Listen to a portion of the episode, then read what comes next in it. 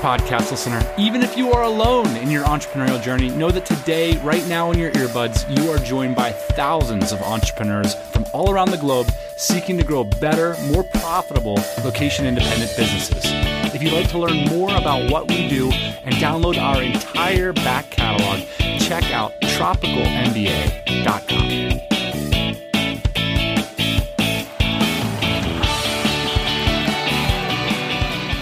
Welcome back to the pod. Apologies if there's noise in the background. I'm here at the Ranchette in Austin, Texas, where this week we'll be joined by hundreds of listeners.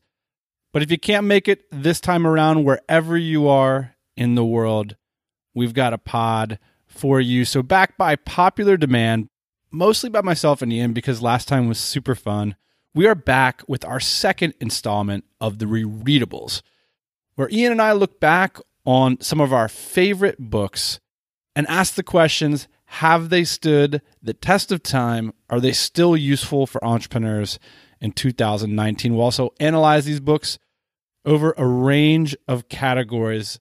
This episode is designed if you're a fan of the book or even if you've never read it, we'll summarize the key ideas for you. Today's classic book, published in 2002, is all about the muse, creativity, productivity, and reaching your true potential as an entrepreneur. That's the promise. On today's episode, we are going to ask Has it delivered? Amongst many other discussions. We hope you enjoy this one. Let's just jump right into it.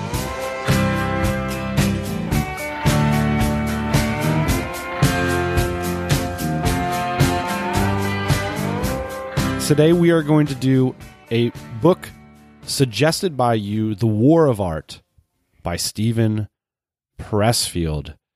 Very popular book with the listenership of this show. If you haven't read The War of Art, we are going to do some half ass internet research on your behalf. We are going to summarize the key concepts in the book and why it's made such an enormous impact on the entrepreneurial community. But first, Ian, this was a book that you selected.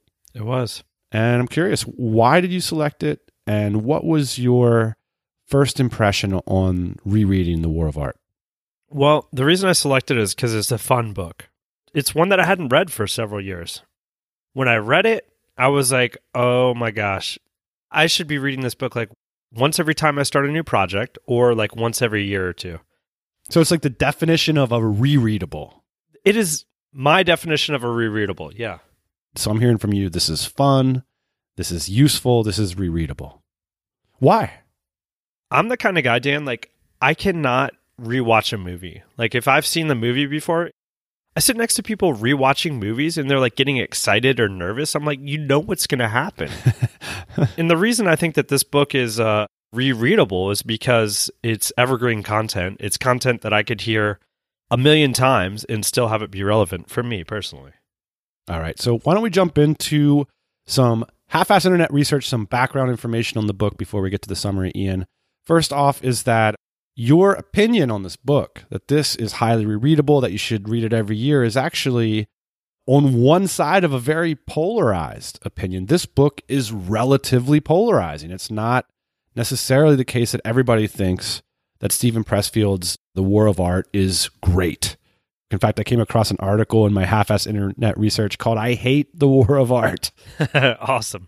This book was published in 2002. Both books now, Ian, were early 2000s books. You know, a discussion that's come up internally amongst us like, is it the case that these books aren't getting written anymore in 2019? And I think you can make a case that, you know, why do we still go back and read The War of Art? Why do we still go back and read like Rich Dad, Poor Dad? Why do we still go back and read GTD? I do think that people in the current generation are a little less likely to sit down and maybe write a book. Maybe they need to read The War of Art. The War of Art has 56,000 ratings on Goodreads with a 4.02 star average out of 5. Steven Pressfield didn't become a full time author until later on in his life. And it's important, I think, as a background for this book, Ian, that Steven Pressfield isn't a motivational author. In fact, the legend goes that he didn't want to write this book at all precisely because he didn't want to be seen this way, but he was prodded to by his friends. So I like that legend. Yep. Steven Pressfield became a professional writer in terms of making a salary from writing in 1995 with the publication of The Legend of Bagger Vance, which has since turned into an okay golfing movie with Will Smith and uh, Matt Damon, who doesn't look like he could swing a golf club in the movie, unfortunately. Uh, nine years after publication, one of our favorite writers, Seth Godin, commented that Stephen Pressfield has written the most important book I've ever read on creativity and why it doesn't happen. He goes on to say the resistance is the most profound force in life of the artist, the writer, and the leader. And Steve has given it a name and called it out. Seth Godin, who is on the show, talks a lot about the resistance. In fact, he's written a lot about the resistance. And in this book, The War of Art, that is the topic for discussion, which is the resistance. What is keeping you from getting your work done? Yeah, a lot of great books like have this coinage, or they have an element where they coin a new term. In our last episode, GTD or getting things done, we talked about, you know, inbox zero. We talked about GTD, the acronym itself. And in this book, the term that got coined was the resistance. And in fact, it turned out to be a central theme of Seth Godin's very popular book, Linchpin. Resistance was regularly talked about as if the concept had existed in society for decades or centuries, but it was really brought to the fore by this book, The War of Art, in 2002. Yeah, in terms of like him not wanting to write this book and like his friends pressuring him to write this book, he says as much in the book. A lot of these types of books would come off as like basically like this is what you should do, this is the only way to do it, and like this is why I'm successful.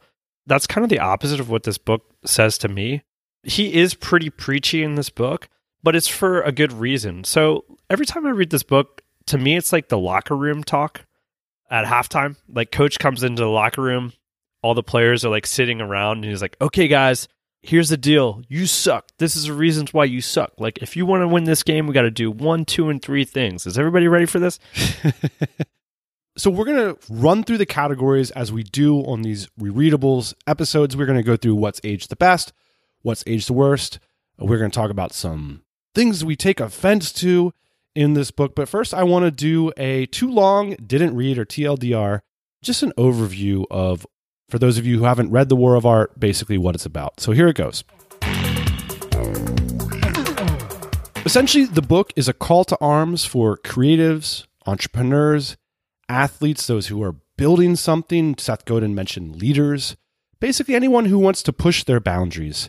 The book suggests that your common and only enemy is something called the resistance, something that can manifest itself in all areas of our life. So, Pressfield's seminal work uncovers the various ways this resistance manifests itself in our lives and presents strategies on how we can overcome it and become a fully realized version of ourselves, the form of ourselves that inhabits our own highest potential.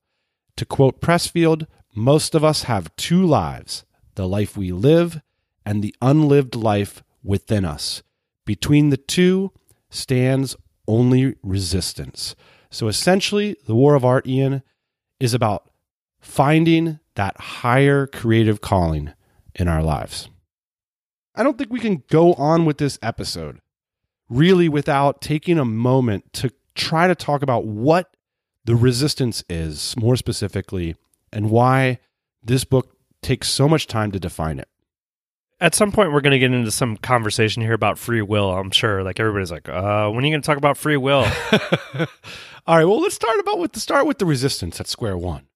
I mean, a rule of thumb, Pressfield says about the resistance, Ian, is that essentially the more important a project is to you, the more resistance you're going to feel about it.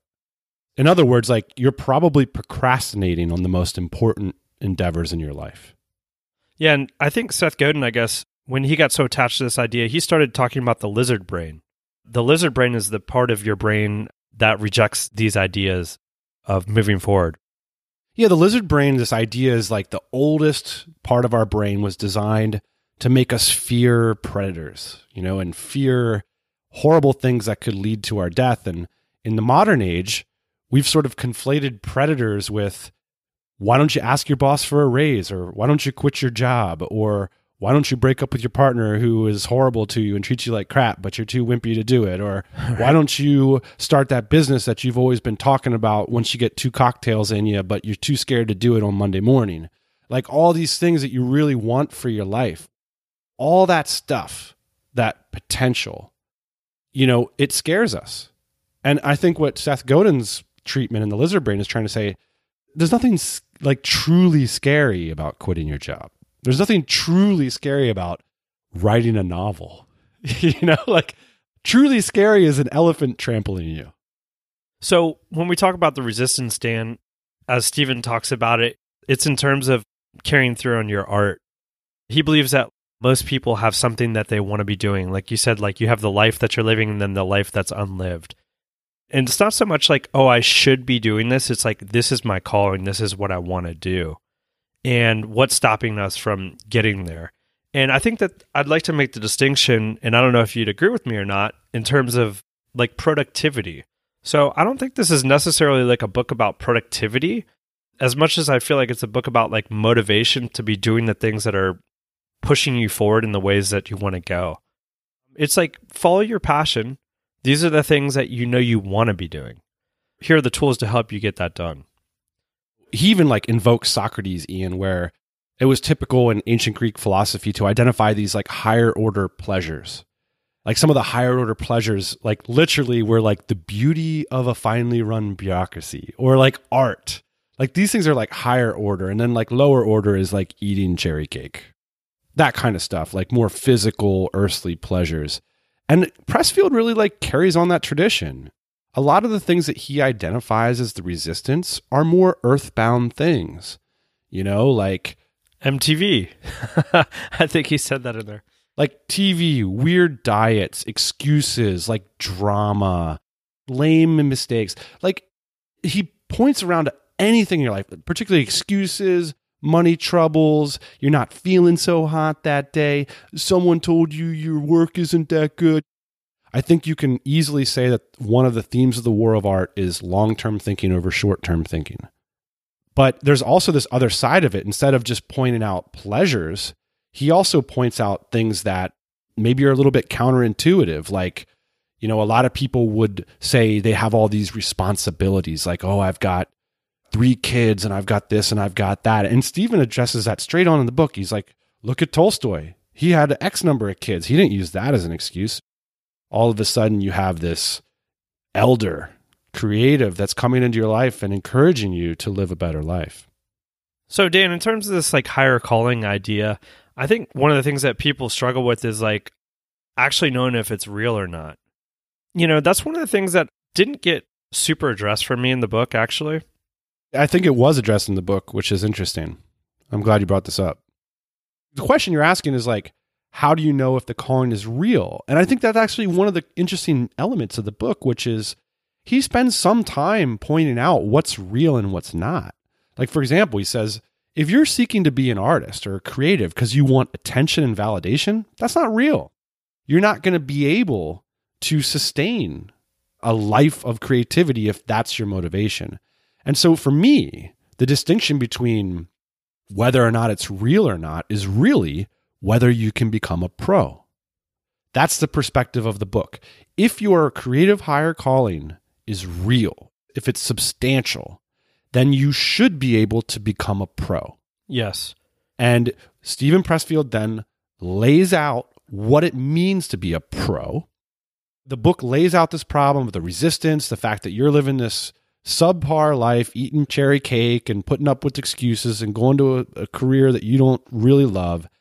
And the answer for Pressfield is to become a pro. And we're going to talk a little bit about, you know, what that answer entails in the categories. Why don't we just, you want to jump into the categories, Ian? Sure. In our very first category, Ian, which is what's aged the best? What has aged the best in Steven Pressfield's 2002 The War of Art? And for me, one of the things that's aged the best is the definition of a professional. This idea that going pro can be the solution to a lot of the problems of the resistance and living an unrealized life in part. If you'll indulge us, Ian, the professional, one shows up every day. They show up no matter what. Number two, Number three, they stay on the job all day. So again, back to the locker room speech. You show up, you know, in sickness and in health, and you sit in your chair and you work all day long. Number four, they are committed to the long haul. Number five, the stakes are high and real. This is about survival, feeding our families. So real stakes involved. In other words, not dreaming. Number six, we accept remuneration for our labor. In other words, we get paid. Number seven, we do not over identify with our jobs. That's a big one. That's a big one that the amateur who's still stuck in fantasy land tends to use their fantasies as a way to buttress. You know, I'm not just someone who works at this company, but I'm also an artist. I have these dreams of writing a screenplay or whatever. And he's like, nah, that's not being a pro, that's being an amateur. Number eight. On that note, Dan, I have written down the counterfeit innovator is wildly self confident. the real one, the professional, is scared to death. And then he goes on to mention that professionals have a sense of humor and are often self deflating. There you go. I love it. And this whole portion of the book, he's basically laying out like the solution as he sees it as, you know, the reason that you suffer from so much resistance is because you're stuck in amateurville. And that if you want to become a pro, these are the key elements and that's one of the things that's aged the best from the book for me. I'll also mention something that should be on that list, Dan, and this is just very simple, but basically the amateur plays part time, the professional plays full time. That I think is true. The amateur is a weekend warrior. Yeah. The professional is on seven days a week. Another thing that's aged the best, Ian, again, we're going to vote on what we think aged the best. For me, the middle aged success story, to quote Pressfield, here I was, 42 years old, divorced, childless, having given up all normal human pursuits to chase the dream of being a writer. And just like you, uh, I think Pressfield lived in a van for a while. I'm seeing some serious parallels here, man.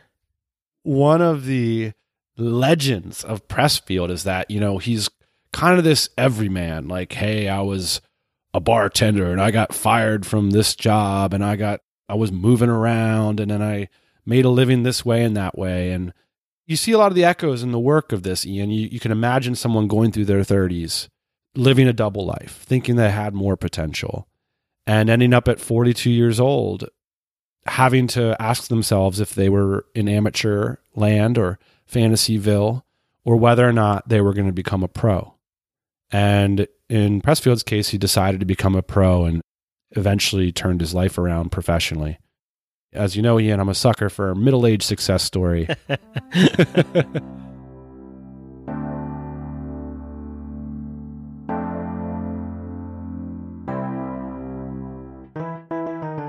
Today's show is sponsored by Ahrefs. For a lot of our listeners, Ahrefs is already your number one go to tool for optimizing SEO search traffic results. And this year, they have dramatically improved their Keywords Explorer by rebuilding it from scratch using new technology. Ahrefs' new Keywords Explorer 3 gives users access to data not just from Google, but from nine more important search engines, including YouTube, Amazon, and Bing. For SEOs and content marketers, that means you can really maximize exposure for your work or business. Pretty cool. Remember that Ahrefs is not just about backlinks, it's actually a full suite of SEO tools, kind of like a Swiss army knife of search engine optimization, something that you never want to be without. So, whether you need to run a technical site audit, do competitor research, or identify high value keyword opportunities, Ahrefs is the tool you need, something I so wish I had back in my days as an SEO. Check them out at A H R E F S Ahrefs.com. That's hrefs. And big thanks to hrefs for sponsoring the show. I'll tell you what's aged for me the best, Dan. In our times of internet and social media and bragging and vanity, I feel like that's at an all time high these days. All time high. Thank you, Instagram and Facebook. I'll read the quote that I just read, actually because I think it's powerful. The counterfeit innovator is wildly self confident. I have never seen a generation of so many confident people that suck at what they do. It's absolutely amazing to me. And I also have never seen so many people confident in building bad businesses that aren't willing to take advice, look around, maybe see that what they're doing isn't valuable. How many people, Dan, have you met? They're in like year three or four of this business. They're like, yeah, man, this is going to change the world. This is awesome. Everybody's like, dude, this is not going to work. This is no good. Somehow they get this crazy self confidence to think that it is. This is hard because Pressfield would say, like, you have to continue to motor on, you have to continue to go forward. And so, like, if you're reading this book, you keep working on your shitty business, right? But part of it is also listening to the people around you, looking, being self aware, not being so overly confident in what you're doing to know that it can fail. And Pressfield in the book even says as much, right? Like his first success was actually a failure.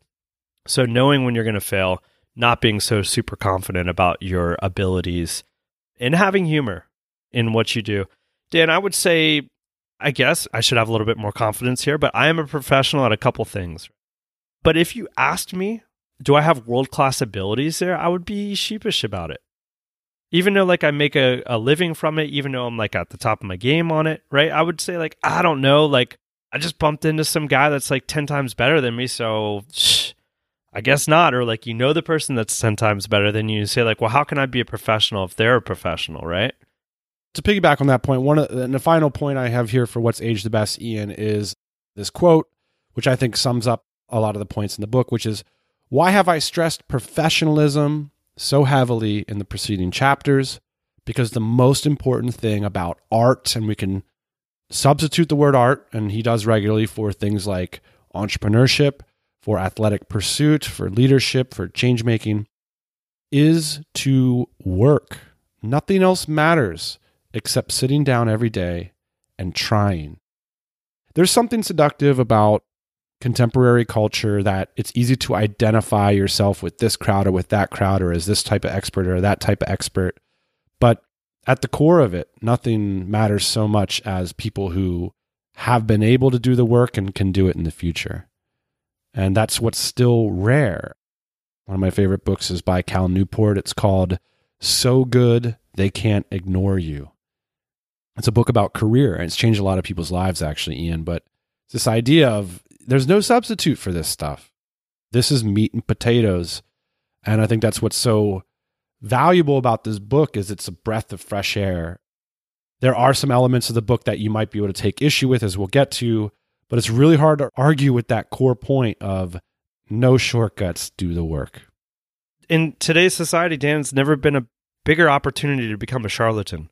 Absolutely. And to actually get recognized for somebody that might know what they're talking about when you actually don't. Or to become a whingy critic instead of sitting down at your desk every day and doing that tough work and fighting your own demons instead of pointing out the demons of others.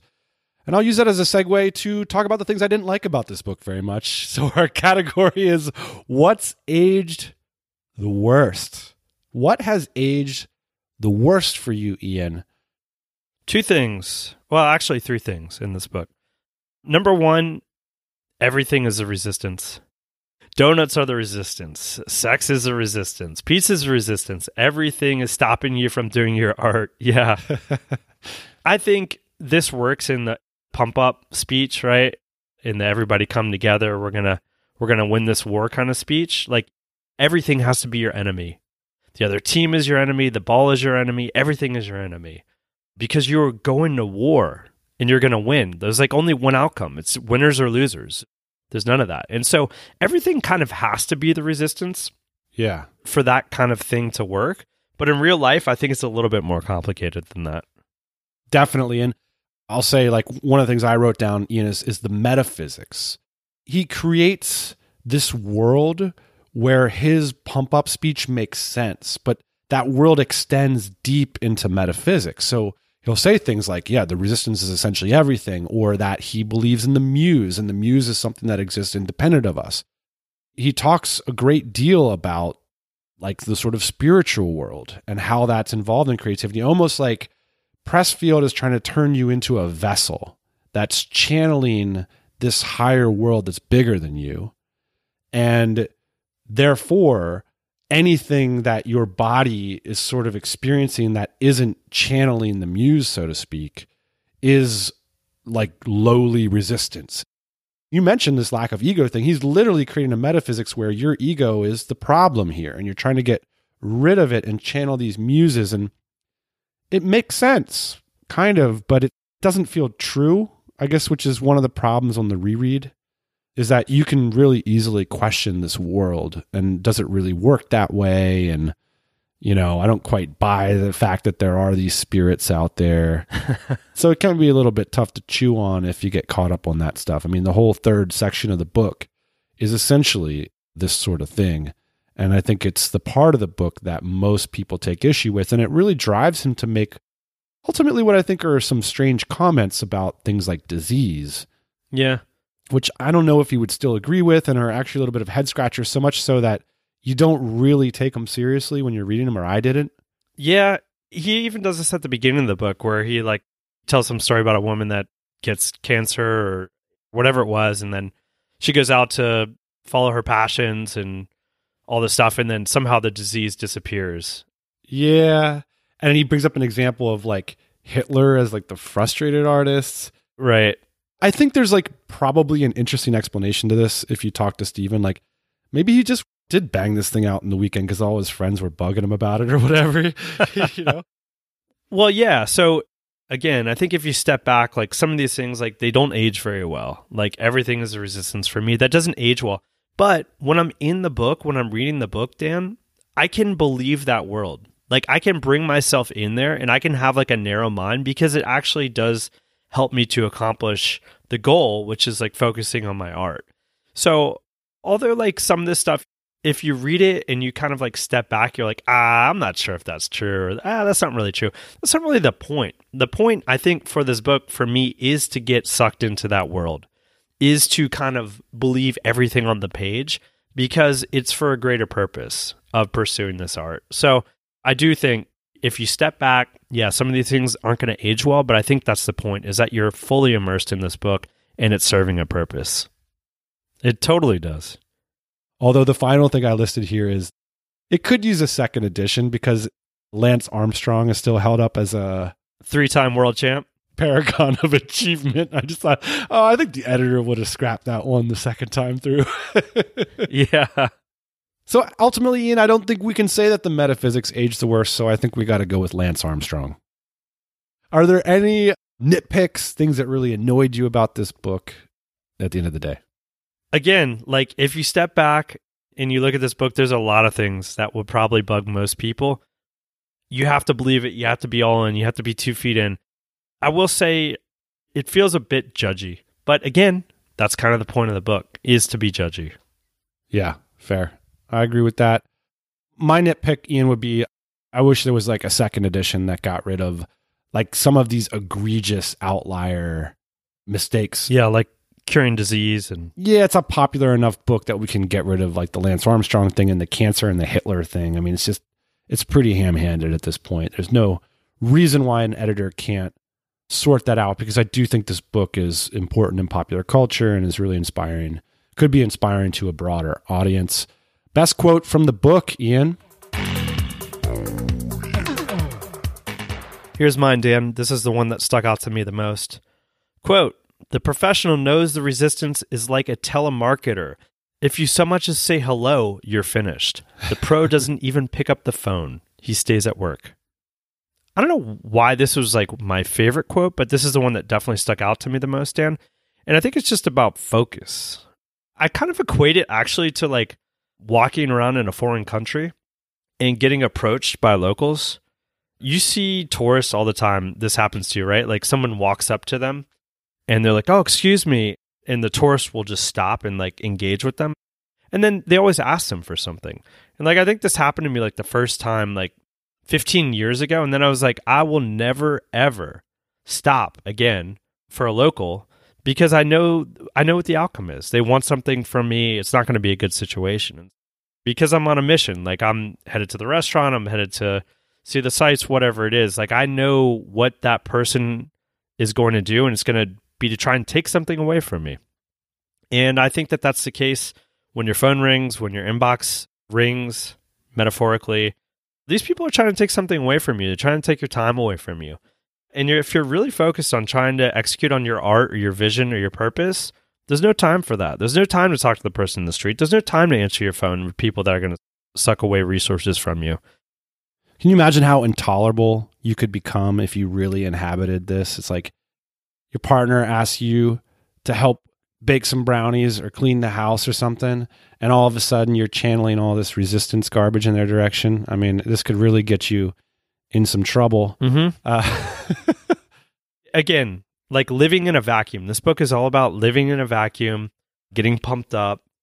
Does that work like in everyday life? No. But can it help you filter out some of the BS? Absolutely.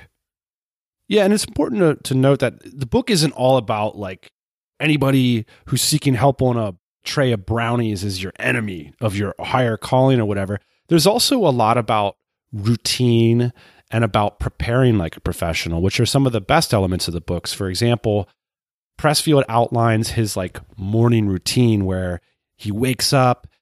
It's very actually common amongst high performers that they have a lot of superstition. So like you put on your lucky socks and you sort of say a little prayer to the spirits to deliver onto you creativity. But then the most important part is, you know, you lock yourself down to a computer. If, say, if you're a writer, that computer doesn't have anything else on it except your writing program. And, like, as a professional, what you do is you sit there and you do your work until for the allotted amount of time. And that's really what this book's about. You know, it's not about not doing the brownies or developing an attitude problem or whatever. It's about figuring out that routine, that work practice that's going to lead to the types of outcomes that as an amateur you were dreaming about. He goes on to detail his time spent in front of the typewriter. I think it's like, I don't know, 10 o'clock till 2 o'clock or 3 o'clock. But the way that he knows that he's done is when he starts to make typos. and then he folds it up and then he's on his way. So that's the reason why you fight the resistance, Dan, is so that you can sit down during that time and do your work. Not so you can say no to everything in your life, because I'm sure that Steven is saying yes to certain things, but he is certainly not interrupting that time in front of the typewriter. All right. So the idea most likely to make you money or make your life better or be remembered in 20 years. So what's that one idea for you, boss man? For me, it was when he talked about being a Marine. He says the artist must be like the Marine. He has to know how to be miserable. We've talked a lot on this show, Dan, about being miserable, living on very little income, taking that income, putting it back into your business, figuring out a way to sustain as long as possible. We call it the runway. What are the things that I can do to extend that runway? And for most people, that is living miserably. I would say we're doing pretty good at this point. High on the hog, sold a business, got two other businesses. By the way, we are a key aim in this book. Totally. Pressfield points direct to people that think they've had any kind of success or over identify with that success and says, look, you're in deeper shit than the people. Wait a minute. I'm getting to that point. okay. Even though I have air conditioning in my car now when I previously didn't, I have no problem going back to no air conditioning. Like, I know how to live miserably. And I'm very comfortable living miserably, especially because I know that I can fight the resistance when I'm there. And that I'm hopefully, my idea is that I will get out of that miserable situation at some point, and it will not be eternal. I mean, I think the more central point is it's not really about luxury, it's about staying close to your art and staying close to your practice. And you all see this with like the sort of coked out second record. It's a kind of a common trope in artists. Like all of a sudden, a rock band gets a little bit of success, and their second record is decadent and crappy. And it's like all these sort of big ideas that they're sort of floating out there because everybody's telling them they're great.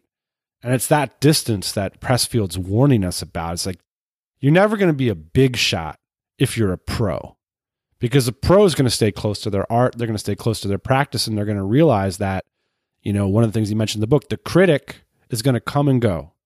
The critic, the person who says, oh, you're the greatest or you're the worst or whatever, they're gone. You're waking up the next morning staring down the blank sheet of paper. Yep. That's really the motivational message that makes a lot of sense to me. Also, the pro knows that at any moment he or she can be toppled off their throne or their podium. And so you have to protect it. You have to figure out a way to keep fighting every day. Like just because you made it to the front row the first time doesn't mean you're going to make it to the front row every time. Like you actually have to defend that position.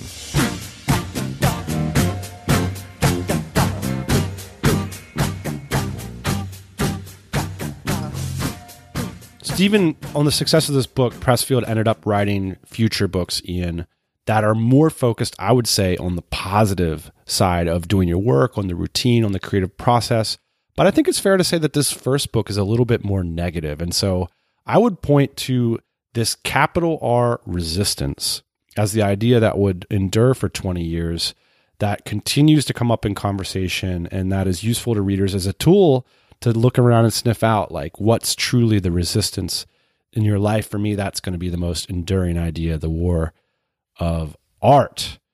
In retrospect, a bit like darker than I remembered in my mind. Yeah.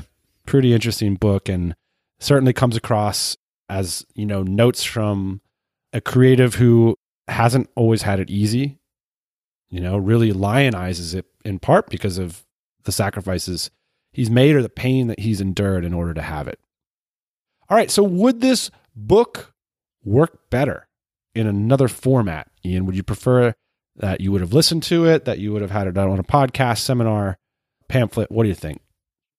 I think it should be a book, and actually, I think it should be a Kindle book. It's one of the few books I think that actually works like the best on the Kindle, and I'll tell you why. Because every page you click, you get 1% further through the book. you can just whiz through this book in like an hour and a half. It's so satisfying because start to finish in one sitting. For me, I think it's perfect as a book. I'm going to continue to pick it up maybe a little bit more often, especially when I'm I feel like I'm not doing my art. I think it's a great motivator for me. It's a great pump up speech. You know, it's so funny that you mentioned that because I was going to mention it, but thought it was like too strange to even bring up. No, it's not strange at all. I even thought the same thing. I was like, I'm pretty sure I prefer this as a Kindle read, but I didn't know why, so I didn't mention it. You made me realize because it's like such a bite sized book in retrospect, like the chapters are very short. So basically, the book doesn't have a really clear structure. The book is basically like, oh, and here's another thing. Oh, and here's another thing. Oh, and here's another thing. And I think if it were a paper book, you might get a little bit annoyed at switching the pages so fast. you know what I mean? But in the Kindle format, yeah, you're really clipping along and it makes a ton of sense. So I agree. This book should be read in Kindle format. On the topic of like, oh, another thing, oh, another thing, I just want to point out that the two books that we've said are rereadables, GTD so far, and this book, they're not traditional books in terms of like, here's the introduction, like, here's the arc of the story. Like they're just straightforward information. It'll be interesting to see what books we pick in the future, Dan, but these are some of my favorite types of books. The ones that don't have a lot of fluff, the ones that cut to the core. If I want to read a story, I'll read a story. But this is like purely for how can I push forward? I need the information. I want to improve myself kind of thing. Just give me the speech, Steven. Exactly. I'm grizzled. I'm getting beat up by the world and I need to build a higher self. it's like the Braveheart speech. We're going to battle. We're going to make our lives better. Steven Pressfield, thanks for helping us out. It's been the war of art. We want to hear your thoughts, your suggestions for future rereadables episode. We're going to post this one over at tropicalmba.com slash the war of art. This has been fun as always, boss man. Thanks for the suggestion for coming by to share your thoughts today. We'll see you as always next Thursday morning, 8 a.m. Eastern Standard Time. See you then. Hey, thanks for listening to the Tropical MBA podcast. You can go to tropicalmba.com, get access to hundreds of back episodes and all kinds of other goodies. Load up your iPod. That is the cheapest way to fly business class on your next international flight. We will see you next Thursday morning, 8 a.m. Eastern Standard Time.